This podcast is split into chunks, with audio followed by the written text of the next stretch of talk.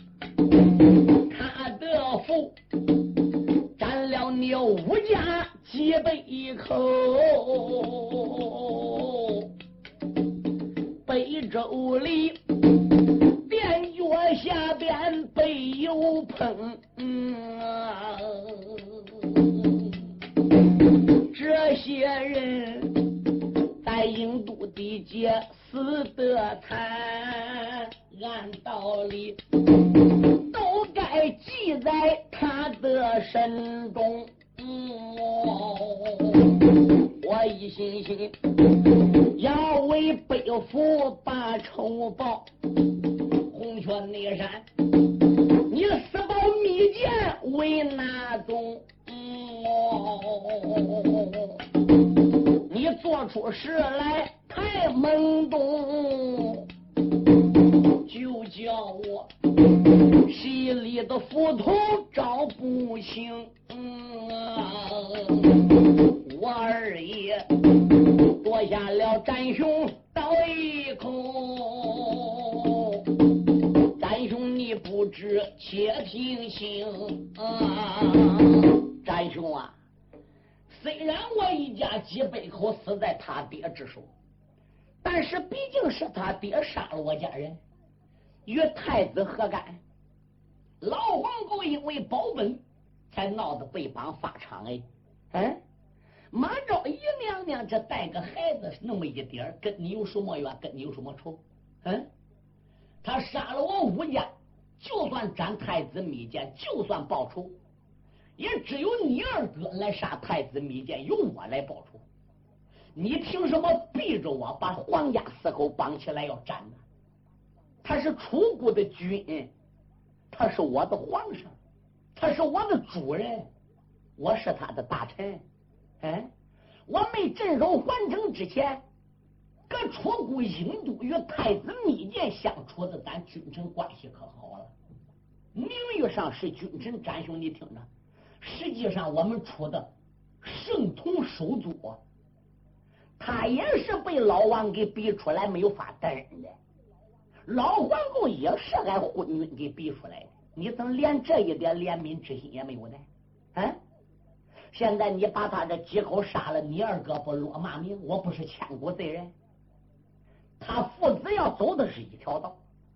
密见太子赵天要说他父王杀人是对头的，做事是对头的，那密见就是我仇人。他父王无道，还霸占了他的娘娘。他对他自己的爹都是一肚子意见，也朝天出来要报仇，不等于跟我是一个船上的人吗？你想，你把他杀了，他可冤上；你把他杀了，他可缺。嗯，所以有你二哥一层气在。哎，我是怎么也得保护好太子的安全和老皇后娘娘的安全。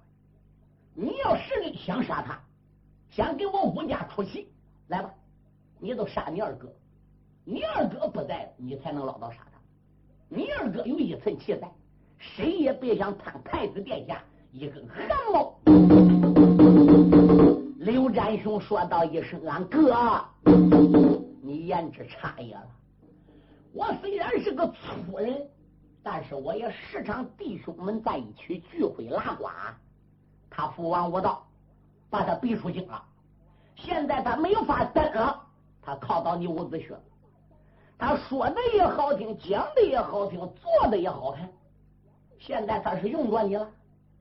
等到你搁外边招兵买马、借兵借将，打到郢都，给你武家报仇，给他父王给杀了，活保他登基了。等到他一登基，坐殿当皇上，平安无事了，哟，他就想起来他爹死个黑手，他就想起来他爹的生命败坏个黑手。他转念再一想，哦，俺爹还是你伍子胥杀的了，二哥。到那时，你不但没有一点功，你还变成太子密谏的仇人。从三皇到武帝，时至今日，你搬到古卷仔细查一查，当大皇帝有几个好东西？用着你得上前，用不着你得退后。我这个人说话都粗，推过沫了，他剥驴吃。我跟你说。对，所以呢，他现在还没有贼地他用过，等到贼地他打花儿巴子都认不得你了。俺保这样昏君干啥？俺何必回当官？当初搁潼关劫宝时，你辩护我詹雄，我跟你朝北磕头，你劝我去保住，我没去；劝我去当官，我没去。你看你当官当的多好，给一家命当了了。你当官当的多好，给三岁儿子武心当没有了，给俺嫂子家事当不见了。你往你官当有多好？搁当中坐着梅家秦楚两姑做亲戚，闹多老北户撸袍呀，像大夏万年。嗯，大丞相北中里闹得跳油锅。嗯，你要不保住，哪有这事儿？要跟我一样，搁红雀山占山为王，落草为寇，天不管地不收。你说你武家怎能犯朝？俺哥，你看破皇家诸子之悔，别图将来。你只要能把你仇报不算。怎么叫报仇？我要把那个四口人杀了，这个仇都算报一半那一半就打到郢都，逮到楚平王这个老小子再说。不，你让我杀，他又上伍子胥手里去夺刀，住手！我把你给他撸出。太子是我的人，北夷皇后在此地，我伍子胥是他的大臣，我应该保驾。我现在我也不搁你红雀山等了。我也不吃你的，我也不喝你的。他是你眼中钉、肉中刺，你不朝天想杀他们？现在我把皇家四口我给领走，我不搁你此地待了。你看可管呢？刘占雄说：“二哥，你搁此地待着，我得杀他；你不搁此地待着，我还得杀他。现在他搁我的红雀山，我说算。掌握搁搁我掌心里边，给他神命攥搁我手里边。”有我刘占雄三分期待，皇家四口走不了。众将官就绑起来！哈啦一声，乖乖，他是九山十八寨总辖寨主哎，这些蓝虎众将都得听他的。这黄又错坏人的，蓝虎众将搁周围一听听，这是为了给武家报仇的二哥，你又何必呢？嗯，给武家伸冤的，你为什么阻拦刘占雄呢？所以众将认都认为伍子胥有点太守法了，哎，有点太激作了。大家都支持刘占雄杀皇家四口。伍子胥说：“我把你该死的刘占雄，那会儿我要不跟你回来，你偏叫我跟你一起回来。我听说皇家四口搁你个寨子，我不放心，我才来的。但得要不是皇家四口，我也不会朝你红雀山来。我知道，你一旦要想做那个事任何人也更改不了。”我不登在你山上把黄家四口走了，难道说现在你还要杀人吗？刘占雄说不错，那如果我伍子胥就不让你杀，不许你烫殿下一个汗毛，那你又等着呢？刘占雄说：“想叫我不杀黄家四口，行。”那刘占雄以一口飞镰大刀，以我胯下燕叫十里的花了道：“伍子胥，我再跟你搁红雀山上较量三回合。今天搁红雀山上边赢我，我就不杀皇家四虎；赢不了我皇家四虎，我非叫他死在我的飞镰刀下不可。别看当年在潼关捷宝一战，我被你给俘了。”那个时候你是枪里夹鞭，二哥商洛要不是枪里夹鞭，你也不见得能胜我。至于你鞭下留情，我跟你说，二哥，你那个情啊，我也早已经蒙过了。你鞭下留情没打死我，你在林东山斗宝接书想走了，结果前边林东山背后是黄河。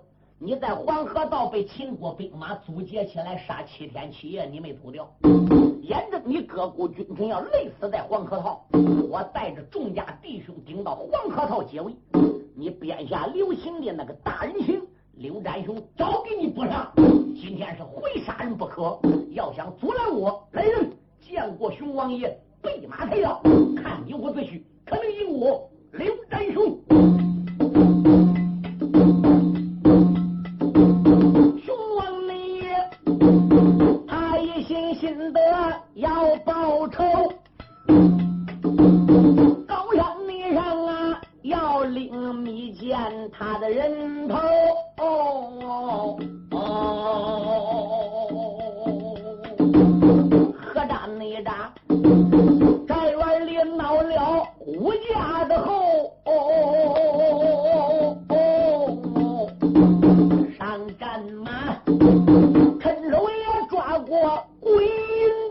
沟，嘴里边不怨，心里怨恼，暗暗内得，连把自己怨从头。想当那年，潼关地界去接宝，我也曾大战了宅雄关斩后，那是内后。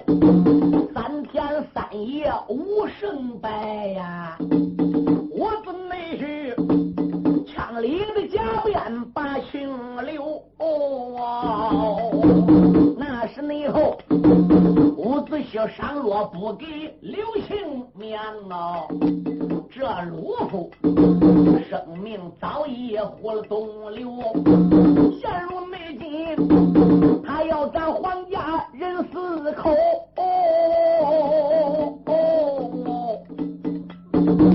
说出那话，光有刚来没有肉。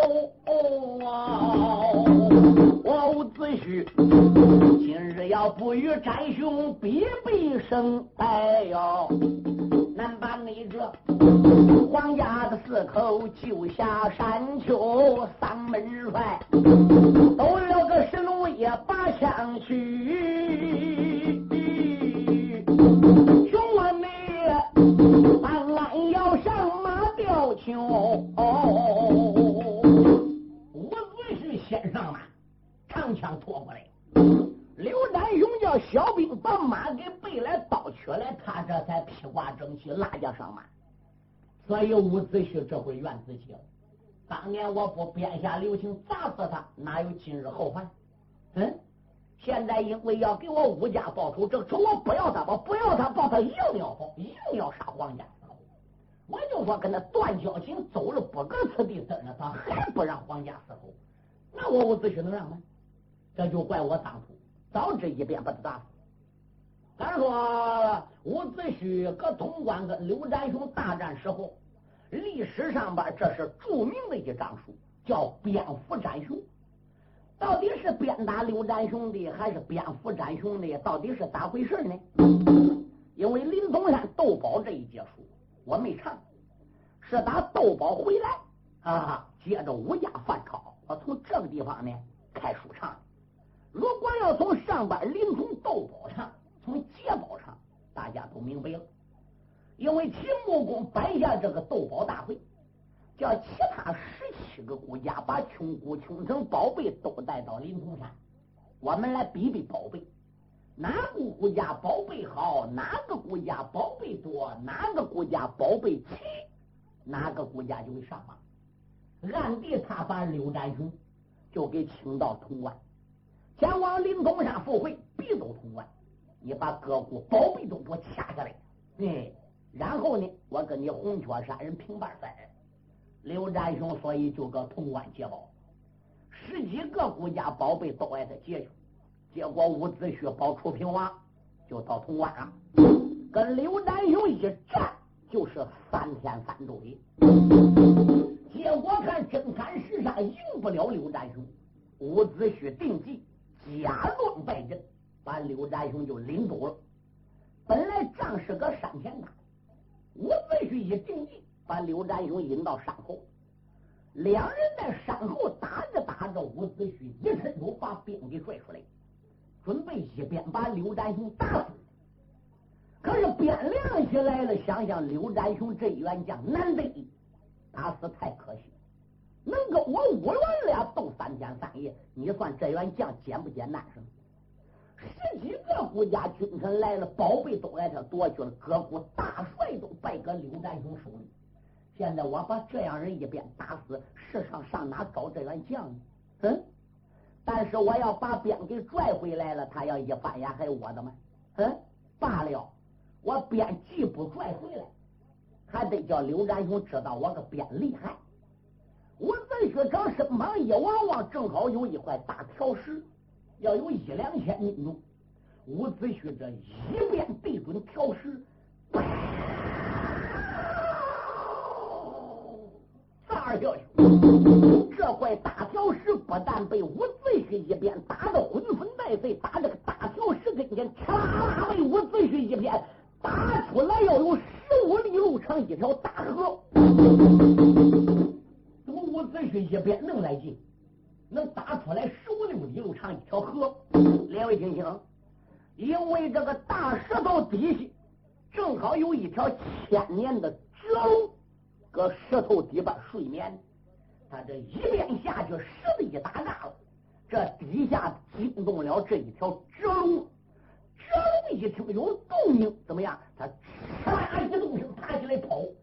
带起来十五里路宽一条干河，刘占雄当时魂都好吓掉，他认为是伍子胥一边打出来一条河，所以那个时候他在下马怎么样？承认伍子胥比他高，两人才朝北磕头拜仁兄。嗯，可是伍子胥搁黄河湾里边被困几几天几夜，刘占雄得信了，这二关头呢？又领带众将杀到黄河道救伍子胥。嗯，刘占雄所以今天搁红雀山上说了：“你不让我杀皇家四口，行，那你得引我一口道。没好说，当初你要是不知加鞭化身，你也不见得能打过我。你加鞭鞭下留情了，这个我也报过了。现在你见四口人登到我山上，我就有杀他的权利。”不让我杀，你就得比我高；你不比我高，我打败你伍子胥，回来我也得杀。咱说刘占雄又想这样干啥呢？刘占雄的内心，伍子胥心里也一本账。嘴里虽然怪刘占雄，可心里边疼刘占雄，就没有法说，巴不得搁嘴含着。怎么疼刘占雄？他知道刘占雄这个人重义气、重感情，是个粗人，有口无心。他知道吴家死的贪心心给吴家报仇，所以要杀黄家四口给吴家伸冤。而伍子胥是干魏的忠良，就不愿意叫刘占雄这样做，所以弟儿俩就这样搞反了。哎，熊王爷叫个大刀往北胜翻上压，一伸手扳倒马鞍上，一只脚扔正，这就准备上马血战伍子胥。身背后来一个人，嘣。一把把刘占雄抱住了，二哥不可呀！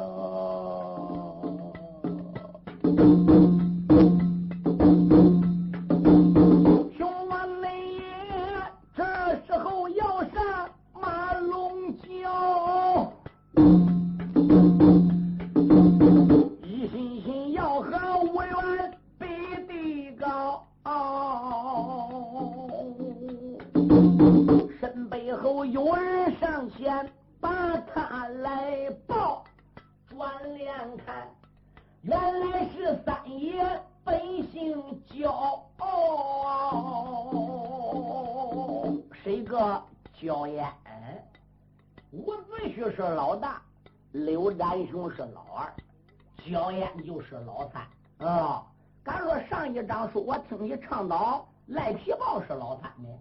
赖皮豹有胞兄弟仨，赖皮龙、赖皮虎、赖皮豹，所以喊三爷赖皮豹是逼着他胞兄弟喊三爷。要在他这一把子仁兄弟当中呢，五元老二刘占雄，五元老大刘占雄，老二小燕都是老三啊。所以人喊赖皮豹和三爷是喊胞兄弟喊啊。那为什么伍子胥是老大？顶今天没有一个人给伍子胥喊大哥。从上班到现在，我唱好几场书下来了，一般弟兄见到伍员都是喊二哥。那既然他是老大，又喊他二哥干啥的？因为伍子胥也是弟儿仨，他大哥叫伍尚，他是老二叫伍员，他老三叫伍通。人家一排着的胞兄弟喊二哥，给喊惯了，所以都喊二哥伍员。实际在仁兄弟当中呢，他是老大，因此。这时候，他的仁兄弟老三焦烟过来了。焦烟按上街，黑虎星一转，一身马抱住了刘占雄。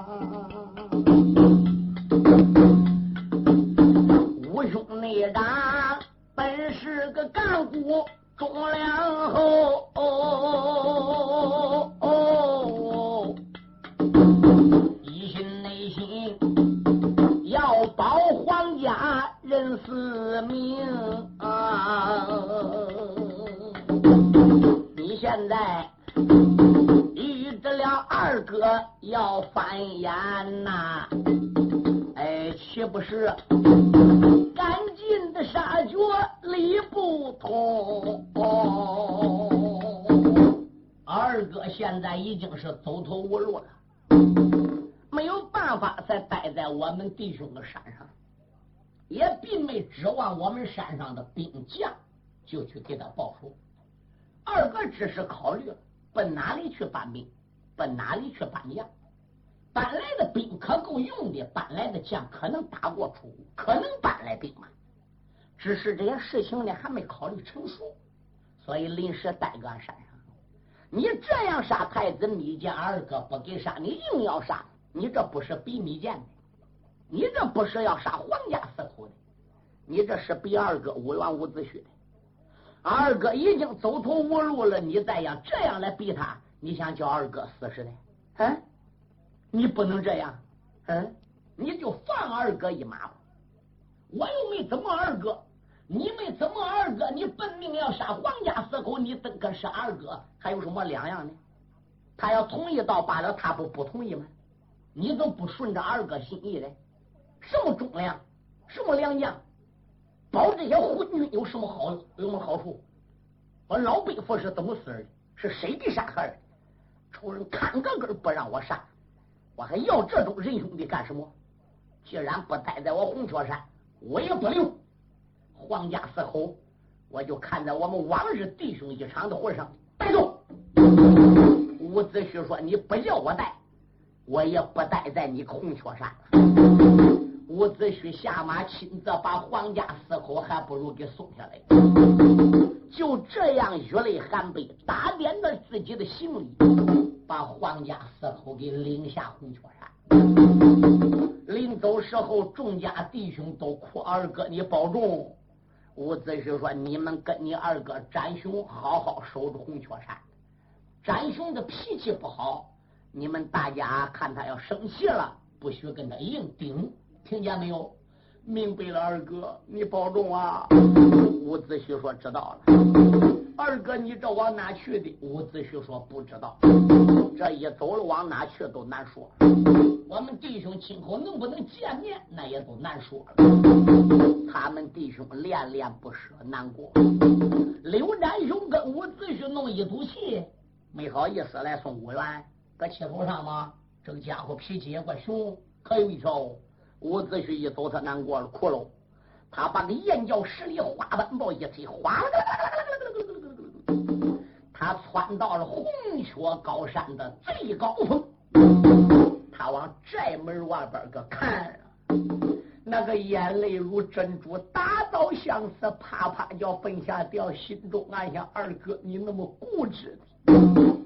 你为什么这样守法？你一家老少挨他家人杀了。他个儿孙看个跟前，你还不让我杀？你宁可跟你自己弟兄翻眼，也得保着黄家四口。二哥，你跟黄家四口的交情，难道比我们弟兄的交情还重吗？二哥，茫茫天下，哪里有你存身之处？二哥，谁是你的亲人呐？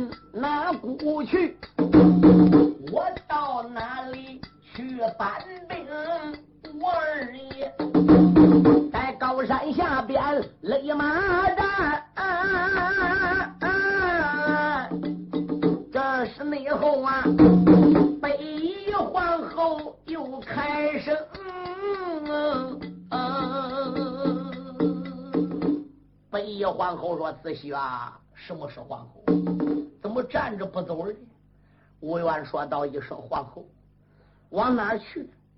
往哪儿走？我现在已经到达了穷途末路的时候。怨不得人说，人无百日好，花无百日红。想当年我在灵通山斗宝那个时候，十七八个孤家拿我伍子胥有多沉重。”我吴家一旦犯了抄，樊城一旦被抄，伍子胥没想到落到今日这种地步。展兄虽是我好朋友，在高山上要杀你们黄家四口，我是满肚子的气，拼命要跟他交手，准备跟他一决雌雄。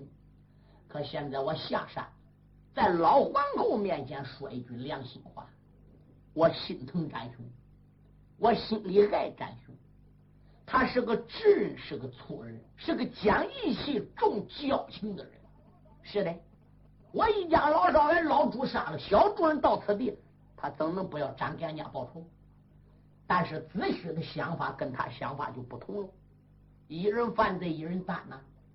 我宁可抛去我人兄弟，我也要把太子保护好，日后杀到郢都，推倒出平王，斩碎无忌。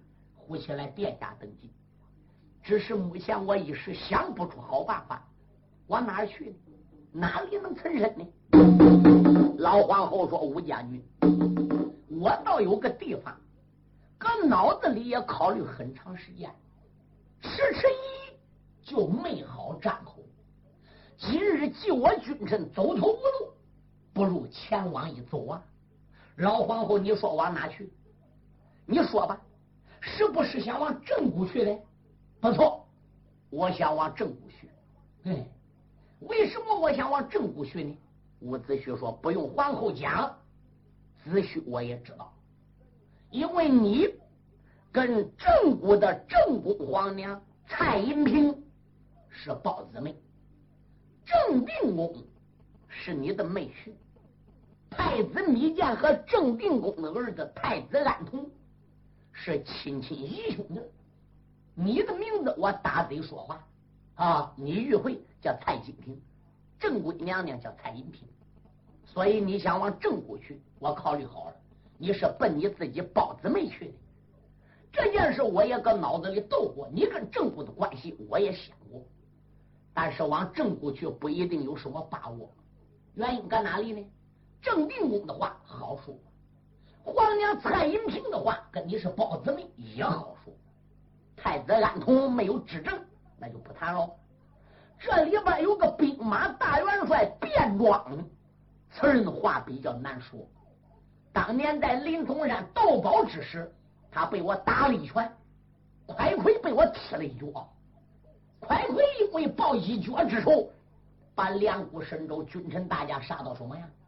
嗯，现在我遭难上郑国搬命，那便装一旦要跟快快一样，我君臣不是卑卑的前往郑国一走吗？蔡皇后说：“对。”我也都考虑到这一点，因此我迟迟疑疑才没奔正宫。这还不为，我还听到消息了。现在正定宫谁话也不听，就是专一门听大元帅卞庄的话。卞庄上欺天子，下压群僚，已经到达了指奸就偏、指中斗中的地步。你想想，正定宫一旦要听卞庄的回语。我们上正骨能借来兵吗？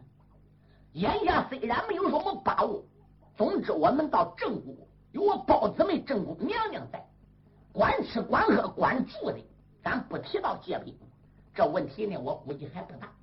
咱到正骨看是什么样情形，能张口贼张口，不能张口，我们全上去避难，你看如何呢？伍子胥说：“既然如此，好。”微臣就保着你皇家四口前往正骨一行，所友们听清，他天的大祸就从这个地方就戳开门了。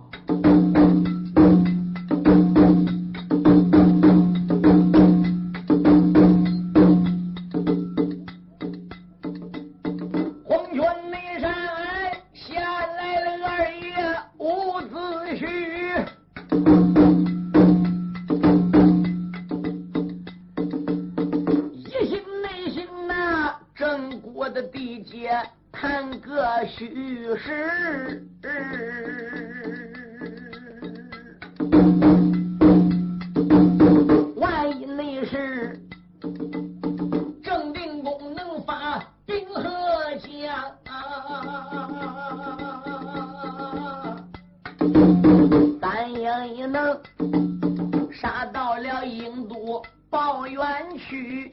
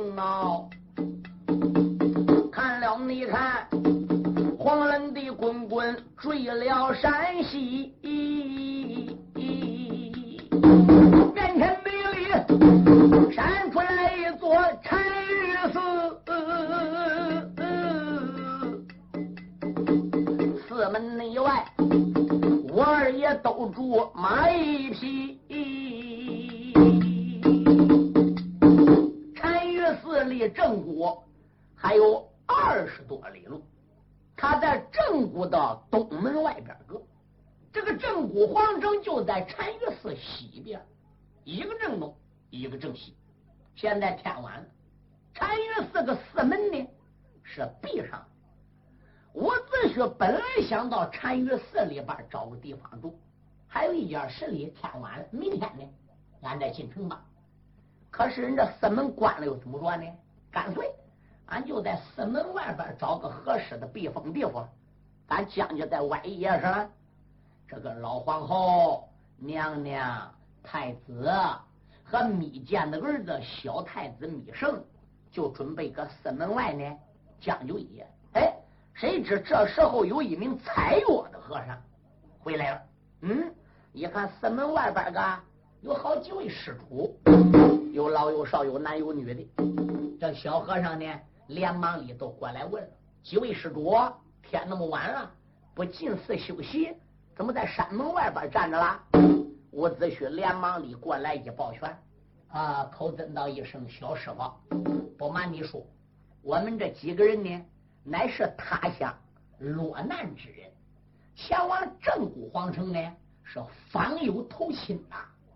今日天晚路过贵山，所以看四门一闭，没好打搅，就准备在山门以外呢安歇一夜。明早晨呢，我们早路先行。小师傅既然出家人开了善心，能我请你到里边禀报与老当家的对质，我们进寺休息休息呢。啊，小和尚说报告我身上了，我们的主持啊。是最好说话了。小和尚这时候对着山门叩，他叩了三下，吱，里边有人把山门放。哟，师兄，财我回来了。小师弟，我财我回来了。你们几位施主在外边稍等哈，我去见师傅。小和尚把药筐放下来之后，就奔后边三宝大殿。一到后边三宝大殿，见到一位女主持。连忙里跪下，口尊道一声：“主持，我回来了。”这一位女主持啊，就说了：“今天回来那么晚，哦，不瞒你说，我遇到了南山头上几位师兄，在一起拉呱呢，耽搁了一份，所以弟子啊就回晚了。嗯，你赶紧回去用饭去吧。不瞒你说，师傅，小弟子回来路过山门，发现男女老少有四五位施主，准备在山门以外过夜。”我想主持呢，一贯是善心，能否叫人到外边把他几个人喊进来，在我们这寺中腾一间屋，叫他们休息休息呢？哦，主持说，既然如此，出家人以善为本啊，你呢就顶到外边把他们几个招呼进来吧。多谢主持。小僧人出了三宝大殿，这就来到了外边啊，把伍子胥、金城几个人就让进来，马呢？就往天庭院那个树上边一扣，把伍子胥他们这几个准儿就往三宝大殿领来了。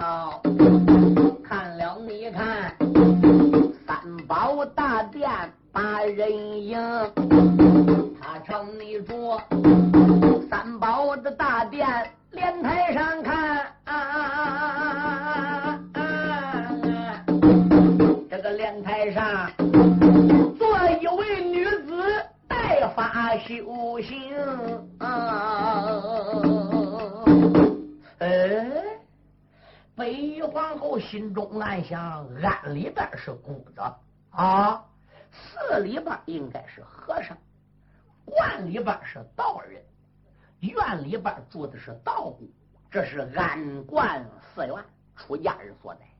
这既是寺，应该都是和尚。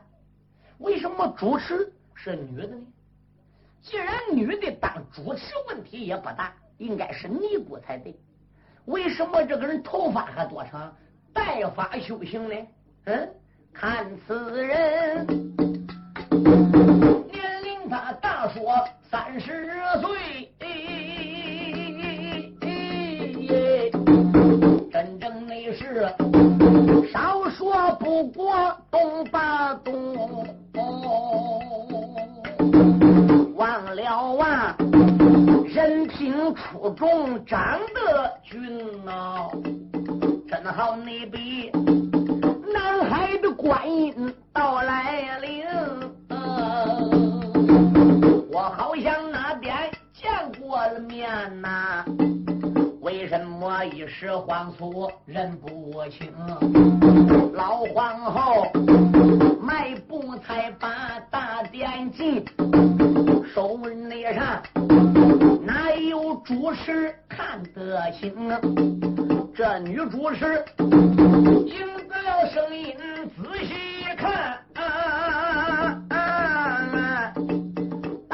那边。进来的人等四五名，嗯前边的这个准要有六十岁。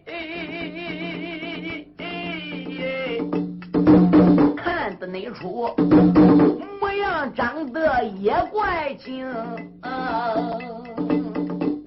的是不用说人品出众，长得好啊，也可以说丁丁的家人赛透明。嗯啊，我好像那点见过面了，为人内么？一时的慌促认不清，看脸面好似正姑嫂嫂道啊，个头。好似我皇嫂蔡银平，嗯啊，仔细这一看，认低了，原来是楚国的皇后蔡金平。